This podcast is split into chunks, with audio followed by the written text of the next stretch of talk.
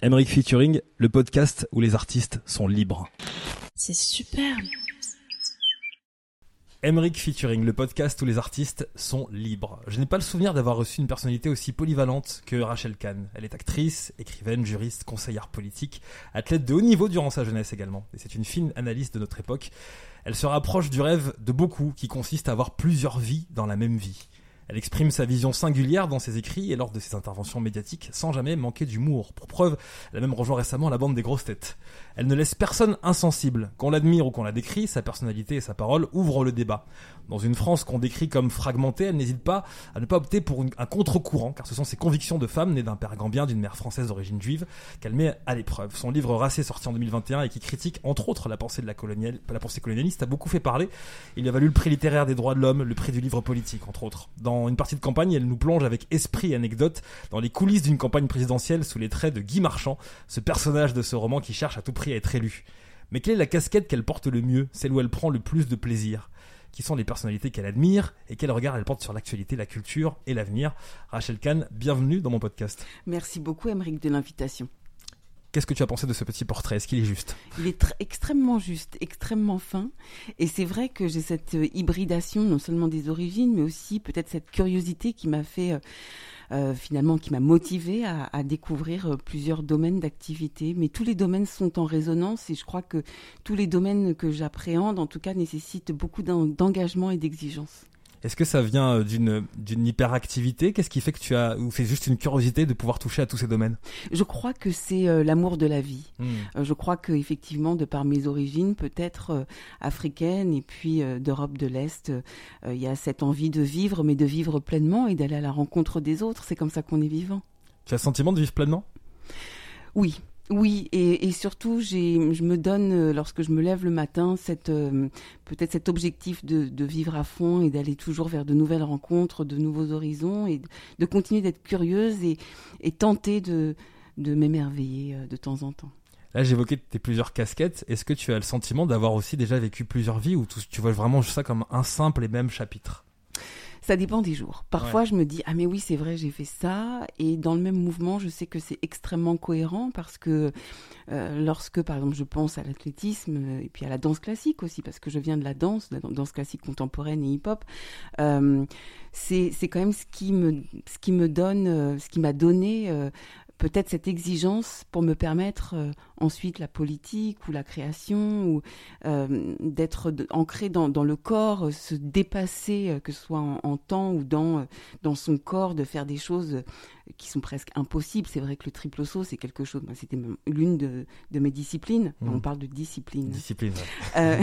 le triple saut, par exemple, voilà, d'aller faire son cloche pour rebondir très vite, ça c'est c'est ce que je peux vivre aussi, ce que j'ai pu vivre euh, par exemple avec Racé. Hmm. Donc euh, oui, c'est quand même euh, une seule et même vie, mais en plusieurs chapitres. Lorsque quelqu'un réussit dans ses domaines de prédilection aux États-Unis, on appelle ça American Dream, le rêve américain. Est-ce que le rêve français existe? Est-ce que tu l'incarnerais pas aussi un petit peu? Moi, c'est vraiment, et de part en fait cette grande histoire et de ma petite histoire, le fait de de pouvoir, d'avoir la possibilité dans cette démocratie de mmh. faire de sa vie un rêve. Alors je sais que c'est un peu cucu comme ça, mm. mais c'est quand même une véritable exigence et surtout c'est et j'ai cette phrase moi de Gainsbourg qui me marque toujours, c'est je connais mes limites, c'est pourquoi je vais au-delà et en fait, c'est véritablement ça. On connaît ses limites mais la France et les principes fondamentaux français te permet euh, d'aller au-delà de tes propres limites. Euh, c'est pour ça aussi que j'ai embrassé la culture hip-hop avec autant de force parce qu'il y avait cette vibration de vie, mm. euh, d'égalité, de liberté et de fraternité, de solidarité profondément ancré et chevillé au corps et à l'esprit. Euh, et c'est comme ça qu'on peut avancer tous ensemble.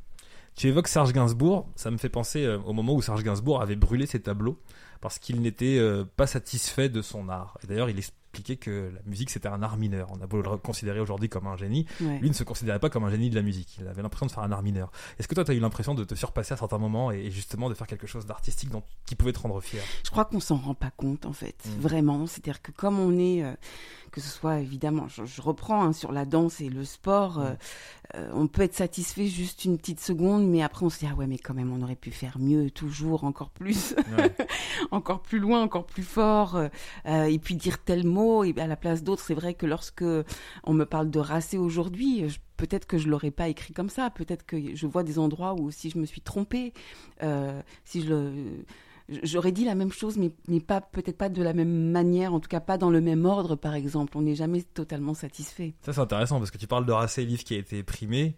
Beaucoup de personnes en ont parlé en des termes plus qu'élogieux. Et pourtant, tu dis qu'aujourd'hui, tu pourrais peut-être rechanger deux, trois formulations, deux, trois. Oui, oui, mais plus que ça, il y a, y, a, y a, une erreur, en fait, dans Racé. Je le dis pour la première fois. Ah oui, hein. oui. oui. Euh, C'est-à-dire que, bon, alors pour ceux qui ont lu le livre, mmh. euh, j'aurais mis la, première, la deuxième partie en première place et la première partie en deuxième place. C'est-à-dire, en fait, j'ouvre le livre sur euh, les mots qui séparent. Et ensuite la deuxième partie sur les mots qui vont nulle part. Ouais. Et je pense que c'est parce que les mots des politiques vont nulle part qu'il y a eu cette radicalité avec des mots qui séparent. Euh, voilà. Donc peut-être qu'il faut que je, je, réécrive une autre version. J'ai demandé à mon éditrice de corriger. Mais c'est comme le ta les tableaux de Gainsbourg, en fait. Ouais. Un tableau n'est jamais fini. C'est enfin, très difficile de se dire, bah voilà, là, ça y est, c'est vraiment la plénitude. On arrive au point transcendantal et je peux pas faire plus. Tant qu'on est en vie, on peut toujours s'améliorer un peu d'actualité. Il y a une demi-heure au moment où on enregistre ce podcast, as publié un tweet qui parle de Kanye West. Kanye West qui est sous le feu de l'actualité parce que son partenariat avec Adidas s'arrête, mais également avec Balenciaga, avec beaucoup de marques, parce qu'il y a eu des propos euh, jugés antisémites. Tu as mis ce tweet. Comment peut-on être noir et antisémite au regard de l'histoire de l'esclavage, de la sortie d'Égypte, des bateaux, des trains, toutes les déportations, au regard des inhumanités? Comment peut-on, en cohérence, au regard de l'histoire, être noir et antisémite? Oui, et je poursuis avec la petite phrase de France Fanon, c'est-à-dire mmh. que lorsqu'on s'attaque aux juifs, faites attention parce qu'on parle de vous. Mmh. Euh, pour moi, c'est complètement incompréhensible. C'est-à-dire que peut-être qu'il faut, et notamment pour les jeunes générations, revenir au réel de, de l'histoire, de cette imbrication. De la... Alors après, si on revient à l'étude, on va pas être dans une étude religieuse, mais c'est vrai que la, une des amoureuses de Moïse était noire. Mmh. Et puis après, quand on regarde l'histoire, euh, quelle que soit la couleur de peau, tout ce qui concerne l'injustice de nos inhumanités, de nos, humanités, de, donc de nos inhumanités, euh, ça n'a pas de couleur de peau. Et lorsqu'on se bat pour l'égalité profonde, pour la méritocratie, euh, eh bien, on doit se battre main dans la main et être tous contre tous les motifs de discrimination. C'est-à-dire qu'on ne peut pas se dire je suis euh, Black Lives Matter mmh. et cracher sur les juifs. C'est-à-dire que c'est incohérent, ouais. profondément incohérent. Ouais. Euh, donc c'est ça qui me, qui me révolte et qui me désole parce que Kenny West, c'est quand même une grande figure, mmh. qu'il qu'il a je ne sais combien de followers sur les réseaux sociaux, des millions, ouais. des millions et bien plus que bien plus que les juifs dans le monde. C'est-à-dire mmh. que son nombre de followers est bien supérieur au nombre de juifs dans le monde. Mmh. Et ça, ça c'est dramatique parce que ça, ça donne une mauvaise... Euh, une mauvaise conscience de soi, mmh. une mauvaise conscience du réel, et surtout, ça ne répare pas nos humanités. Dans une partie de campagne que j'ai pris beaucoup plaisir à lire, euh, il y a, c'est vrai, de l'esprit, il y a aussi beaucoup d'humour. Et j'ai envie de, de, savoir, en fait, parce que t'es vraiment, il y a des anecdotes à l'intérieur, il y a des choses très très croustillantes. Et j'ai l'impression de savoir, j'ai l'impression de voir comment tu le vis, toi. C'est à savoir quelque chose qui t'amuse quelque part, mais qui te passionne également. C'est-à-dire que la politique, c'est sérieux, mais c'est aussi très drôle. Absolument, mais tout, tout m'amuse en réalité. Ouais. Oui, oui. Mais même quand je faisais même de la danse classique ou de sport de haut niveau, c'est vrai que j'en parle beaucoup ici, je sais pas pourquoi, mais parce que euh, finalement, lorsqu'on est en vie, si on prend tout au premier degré, mmh. Euh, et, et, surtout, si on prend les choses graves au premier degré, euh, ça, c'est pas la vie. Et parce que, justement, c'est Alain Chamfort qui disait souris puisque c'est grave, euh, c'est vrai que dans Partie de campagne, je voulais prendre du plaisir parce que je l'ai écrit en même moment que la campagne. Mmh. Et c'était ma sixième campagne électorale. J'en ai fait des municipales, des européennes, des régionales, des présidentielles. Euh, en fait, attirer l'attention par l'humour euh, par aussi un livre que j'ai euh, que j'ai fait avec euh, Xavier Gors, qui est, un, qui est, un, dessinateur, oui. parce que le dessin est en danger aujourd'hui aussi. C'était un clin d'œil aussi à ce métier-là artistique qui est le, le, dessin, les œuvres d'art, nos imaginaires, mmh. euh, mais surtout, surtout d'en de, rire pour mieux révéler le réel. Euh, c'est grâce à l'humour qu'on peut vraiment se prendre frontalement le réel. Et c'est vrai que bah, c'est toutes ces anecdotes que j'avais, moi, durant des années, 15 ans, en fait, en cabinet politique et autres, que j'avais gratté sur, sur du papier, parce que ça me faisait du bien aussi, parce que ça me faisait mal de les vivre. D'avoir des choses, le taux d'abstention est, énorme, et on se demande pourquoi, et peut-être que dans une partie de campagne, on peut comprendre pourquoi. C'est-à-dire d'avoir des campagnes formatées une, politique qui n'attise plus le désir. Mmh. S'il n'y a plus de désir, il n'y a plus rien, il n'y a plus de vie, il n'y a plus de dépassement. Et surtout, on n'arrive pas à bâtir des projets qui nous permettent d'avancer euh, dans notre grande Europe, mais qui est un peu triste aujourd'hui. C'est ça dont je voulais te parler. La nouvelle génération croit de moins en moins à la politique. Bah oui. Elle se désintéresse de plus en plus. Le taux d'abstention est élevé, encore plus chez les jeunes qui se désintéressent de toutes les campagnes. Euh, quelle est la solution pour toi? Quel est, le, quel est le problème et quelle est la, solution? Le problème, c'est d'avoir depuis des années euh, des campagnes qui sont complètement formatées. On a l'impression que les gens suivent comme des espèces de figures imposées sans âme, hmm. sans vibration, sans humanité avec euh, il faut trouver un QG, il faut trouver un slogan, il faut trouver euh, des éléments de langage, il faut aller euh, sur la place du marché. Mais est-ce que ça c'est la vraie vie? Est-ce que ça c'est vraiment la préoccupation des gens? Non. Je crois qu'aujourd'hui, c'est vrai qu'on manque de fortes personnalités, même si on n'est pas d'accord avec elles, en tout cas de, qui, puissent nous, nous attirer sur des problématiques, mais véritablement. là, on est complètement déconnecté des problématiques, et notamment de notre jeunesse, qui n'est pas une, d'une jeunesse qui est plurielle. On, tente de les mettre comme si c'était des jeunes, comme ça, qui pensaient tous pareil, qui avaient tous les mêmes ambitions. Non, euh, cette pluralité, c'est, cette complexité de la jeunesse, euh, leurs envies multiples, leurs envies de s'en sortir, leurs souffrances profondes, et toutes ces choses qu'on leur a pas transmis aussi. enfin, c'est vrai que moi, je parle beaucoup des, droits fondamentaux, euh, de l'histoire, de la création, mais toutes ces choses, en fait, qu'on n'a pas pris le temps de leur transmettre. Euh, et ben tout ça fait qu'il y a un désintéressement et surtout une fracture colossale entre les générations. Et je dis bien entre les générations parce que pas simplement des jeunes, c'est-à-dire que on a l'impression que effectivement il y a la jeunesse jusqu'à 25-30 ans et puis après il y a les autres qui sont euh, dans la force de l'âge de 30 à, à, 50, puis encore les autres, puis encore les autres. Donc en fait on est fracturé en quatre et c'est catastrophique. C'est-à-dire que comment euh, on peut euh, vouloir que le monde soit réuni et bataille, par exemple, euh, contre Poutine et autres, si on n'arrive même pas au sein d'un même pays à réconcilier quatre générations. Pour toi, la fracture, elle est et générationnelle et territoriale Parce que tu as pu rencontrer les Français, la France périphérique, la France des banlieues, la France des campagnes. et Puis en plus, j'ai habité partout, moi. parce que le, père de mon fils était basketteur à Cholet Basket, donc mmh. j'étais à Cholet, j'étais à Brest, j'étais à Toulon, en Touraine. Et puis après, effectivement, dans ma vie professionnelle, je vais à Grenoble, à Bordeaux, à Lille, même jusqu'en Belgique, en Suisse, évidemment en Afrique. Mais euh, effectivement, partout, là, la fracture, elle est, euh, elle est vraiment territoriale, elle est même régionale. Euh, avec effectivement, on a l'impression que les gens n'arrivent plus à se parler ni à se comprendre, et surtout, il y a une pénurie de l'écoute. C'est-à-dire qu'en fait, on a l'impression qu'il faut libérer la parole, il faut libérer la parole, mais que s'il n'y a plus d'écoute, ça ne sert à rien, c'est que cette parole, elle va vers un nulle part, en fait. Et c'est ça qui est dangereux si on n'arrive plus à s'écouter. Est-ce que les médias se font le bon relais de ce qu'il y a justement à la tête des Français? Est-ce que les sujets qui sont évoqués, euh, quand on regarde les sujets d'actualité dans, les grandes chaînes, euh, c'est réaliste par rapport au pouls de la société que toi tu as pu sentir? Pas du tout. Ah ben voilà. Euh, non, pas du tout. C'est même limite catastrophique. Et c'est vrai que les médias ont aussi leur responsabilité parce que lorsqu'ils sont mis à mal par les systèmes d'audience, euh, donc ils sont vraiment dans le clash, le buzz euh, à alimenter. En fait, il, y a un espèce de jeu en plus avec les réseaux sociaux, etc. Puis les petites phrases mises en, sous-texte des gens qui se battent à l'antenne, etc. On n'a plus le temps aussi il y a un vrai problème de temps, à la fois un problème, on, l'évoquait tout à l'heure, d'espace avec la fracture, les fractures territoriales, mais mmh. aussi un problème véritablement de temps. Euh, une notion comme la notion de la démocratie ou la notion de la responsabilité ou des droits et des devoirs, ça prend du temps.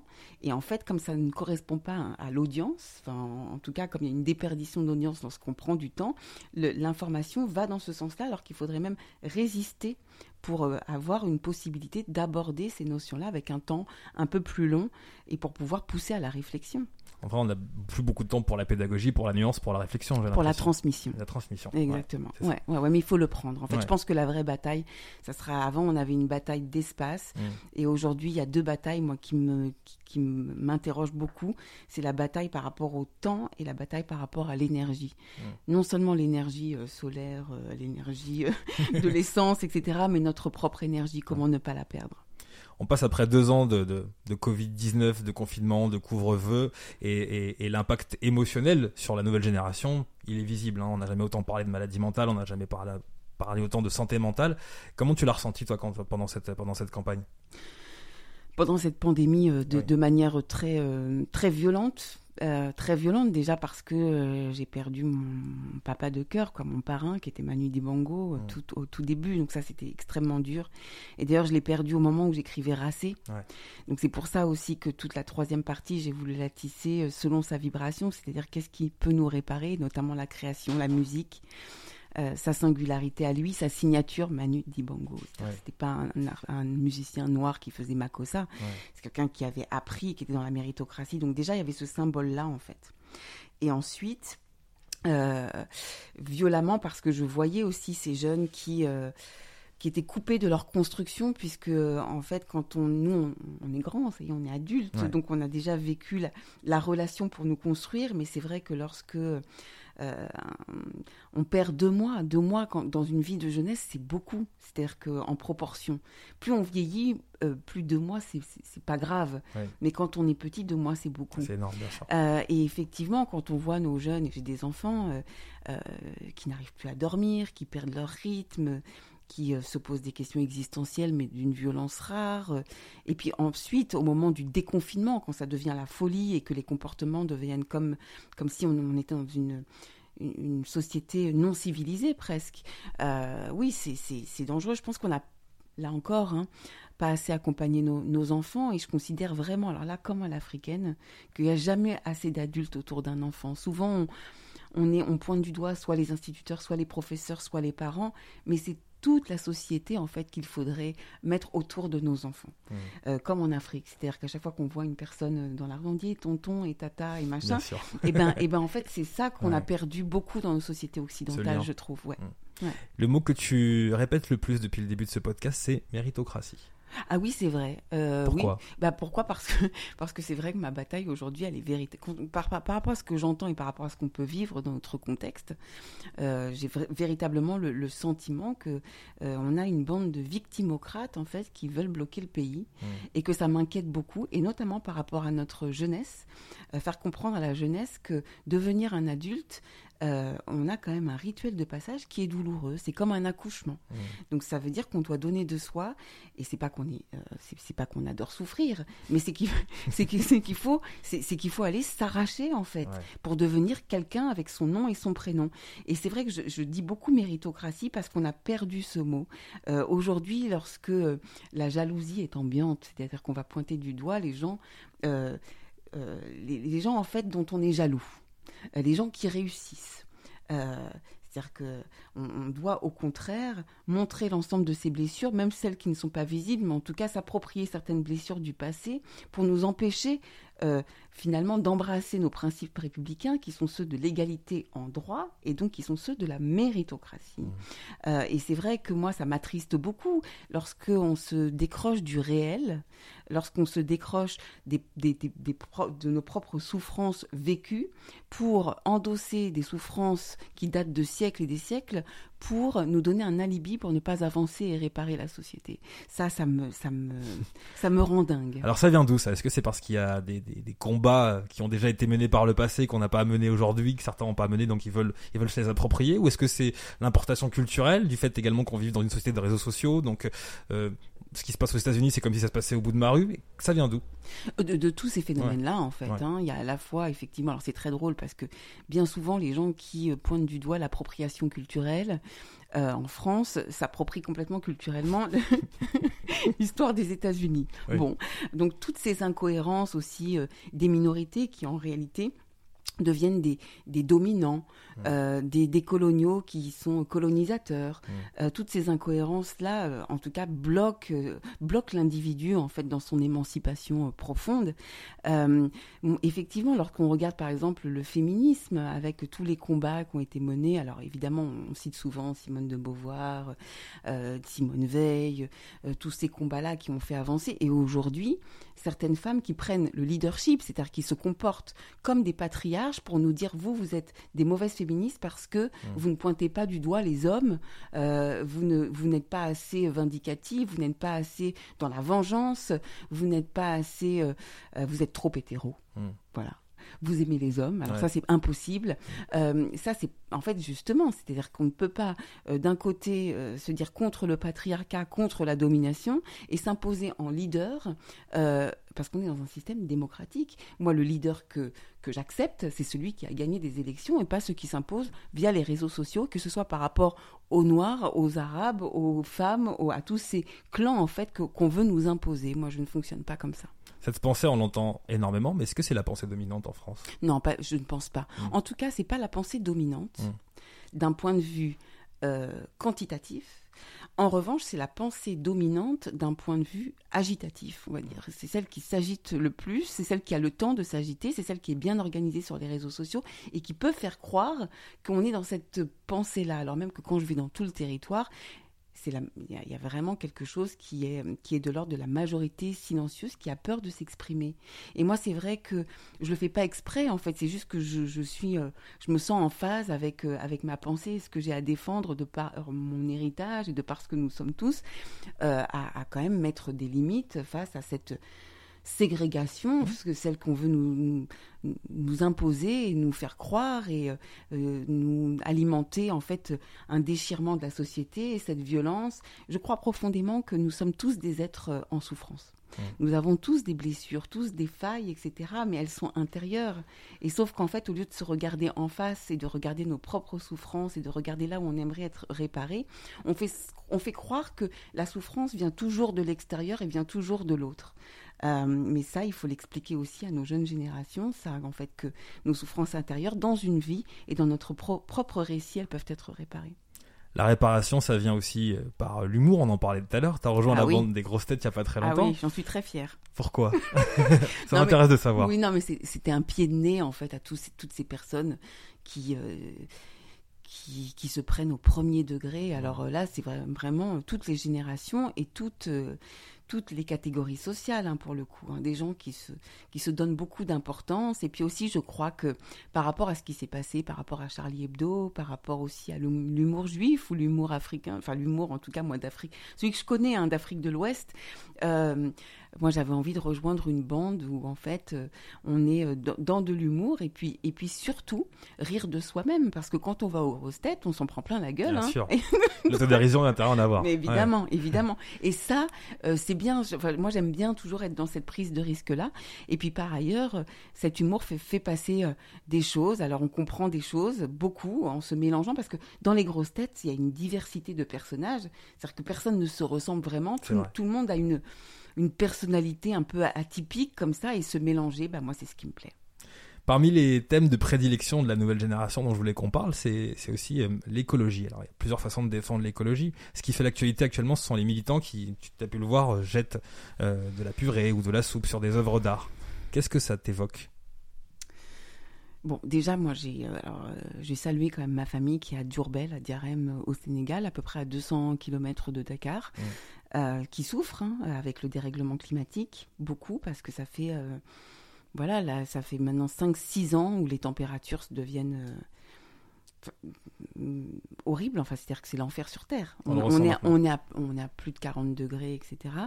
Donc, évidemment, ça a un- ça se répercute sur les récoltes qui sont euh, infimes. C'est vrai que nous, on tente d'aider notre famille euh, bah, au quotidien. Alors euh, après, je sais que pour ma famille, par exemple, ce que peut représenter une brique de soupe ou bien une assiette de purée. Hum. C'est-à-dire que jouer avec la nourriture, c'est pas très malin aujourd'hui. Que ce soit en Afrique, mais aussi d'ailleurs en Occident. Euh, la pandémie a fait qu'on est à plus de euh, 8 millions de personnes qui vivent, qui, qui meurent plutôt de faim aujourd'hui dans le monde. donc, bon, déjà, ça c'est le premier point par rapport à leur, leur manière de, de lutter contre l'écologie. Après, s'attaquer aux œuvres d'art, c'est quand même s'attaquer à l'humanité. C'est-à-dire que nos racines, elles sont nos racines humaines, elles sont dans les tableaux. Nos racines humaines, nos origines, c'est la bibliothèque. Euh, et donc ça fait mal en fait de, de voir en fait que des écologistes qui devraient être justement à la pointe de l'humanité et en pleine conscience se livrent à, ce genre de geste. C'est-à-dire qu'en fait, ce geste-là par rapport au combat qui est celui de l'environnement et du climat est, est aux antipodes en réalité. Euh, après, j'ai un véritable problème par rapport à l'esthétique et par rapport au beau. Lorsqu'on milite, lorsqu'on lutte pour l'écologie, normalement, on doit être complètement admiratif du beau et de ce que la nature nous a livré. Et c'est vrai que là, en l'occurrence, de manière très étonnante. je suis très polie quand je dis très étonnante, mais lorsqu'on s'attaque à des tournesols qui était le symbole des écologistes pendant des années. C'est le logo des Verts, ça a été le logo des Verts pendant des années. Euh, et par rapport aux meules de foin, parce que maintenant, alors il y a eu Van Gogh et puis maintenant il y a eu Manet. Donc vraiment les meules de foin, ce qu'on appelle les gerbiers en fait, qui ont été attaqués par de la purée. Euh, euh, c'est totalement surprenant, mais en tout cas, ça dit beaucoup de choses de cette inculture. Je pense qu'il faut vraiment militer, batailler de front, à la fois euh, par rapport au climat et à l'écologie, et dans le même mouvement par rapport à la culture. C'est culture et agriculture pour moi, ça va de pair, c'est ensemble, c'est intrinsèquement lié. Euh, ça raconte beaucoup, mais ça raconte vraiment... Euh, on n'a on pas de chance avec nos leaders écolos, quoi, parce que là, on est dans une bêtise. Alors, je sais qu'Yannick Jadot, lui, s'est exprimé hein, par rapport au, au, tableau, mais on aurait aimé que ce soit beaucoup plus fort de la part des écologistes. Après, et enfin, ce que ça raconte, c'est qu'on est dans une société de l'égocentrisme. C'est-à-dire que ces jeunes femmes, elles ont voulu en fait euh, se faire un peut-être un petit moment de gloire. ouais, voilà. Et donc on est complètement sur cette histoire de buzz et de, de, de nombrilisme qui est aux antipodes des questions planétaires. Est-ce que malgré toute cette actualité, tu restes optimiste? Toujours. Ouais bah il faut. Ça, te caractérise. Mais déjà parce que voilà, là nous on se rencontre et c'est super. et, je suis vraiment et je suis vraiment ravie. Euh, il faut toujours, évidemment que tant qu'on est vivant, on est optimiste. Enfin, je veux dire, voilà. Puis par rapport à évidemment l'histoire que tu connais, jamais on a le droit de, de ne pas l'être. On pourrait parler encore de plein plein de thèmes, mais on va finir le, le, le, podcast par des petites recommandations et petites questions de vie. Oui. Par exemple, si tu devais nous recommander un, un livre à lire, ça serait lequel? Bah, C'est le dernier livre de Guillaume Durand qui s'appelle Déjeunons sur l'herbe, qui est une invitation en fait euh, à découvrir justement euh, sa passion de, de, des arts visuels, de la peinture. Et en fait, ce qui est joli dans cette œuvre d'art, c'est non seulement c'est un très beau livre, mais ensuite pour tous ceux qui ne connaissent pas, moi je connais très mal hein, la peinture en vrai. Mmh. J'adore ça, mais je connais très mal. Il nous prend la main vers justement sa passion de Manet. Il nous emmène euh, dans, dans, dans la peinture, dans l'histoire de l'art, mais avec la bataille qu'il mène contre euh, son cancer et c'est magnifique. Quel est l'artiste, la voix, la musique euh, qui, te fait vibrer, que tu aimerais nous partager? Oula, il y en a plein. J'imagine. Ah là là. Euh, parce que, alors, la voix, la voix, oulala, mais il y en a tellement. passé ou, ou, actuelle parce que, parce que en fait, y y a, moi, je suis passionnée évidemment de, musique classique. Mm. C'est vrai que euh, par exemple Schumann ou Jean-Sébastien Bach, euh, bon, c'est redoutable. Et je vous invite vraiment, lorsque vous, n'allez pas bien, à, découvrir ces compositeurs-là qui Ça peut réparer. Qui peut réparer, qui en fait qui, répare parce qu'en fait, on, bon, c'est là c'est transcendantal. Euh, alors, je, ne peux pas évidemment ne pas jamais citer Manu Dibango, qui est ma vie, mon sang. et puis ensuite, il y en a tellement, je, je, je sais pas. Je, franchement, Bon, allez, on va dire des amis parce que voilà, moi j'adore voilà les Gaël Faye, euh, les Ben Mazoué, ils ont sorti leur album avec euh, Grand Corps Malade. C'est très très bien, voilà, projet. Voilà, je veux dire eux parce qu'en plus c'est trois trois hommes qui se réunissent et on a besoin d'hommes nous pour nous réparer les femmes. J'ai cité beaucoup de tes métiers et activités. Oui. Est-ce qu'il t'en reste encore à, à découvrir, à accomplir?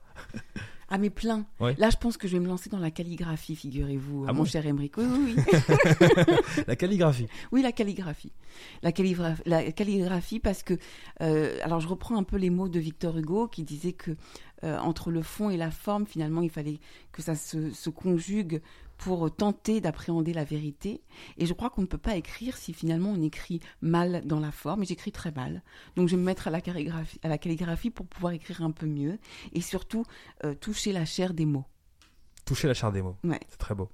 Rachel Kahn, j'ai passé un très très bon moment Eh ben, en pendant une demi-heure sur ce podcast et j'espère qu'on aura l'occasion de le refaire parce qu'on aura encore plein de choses à se dire. Avec plaisir. Merci beaucoup Rachel. Merci beaucoup.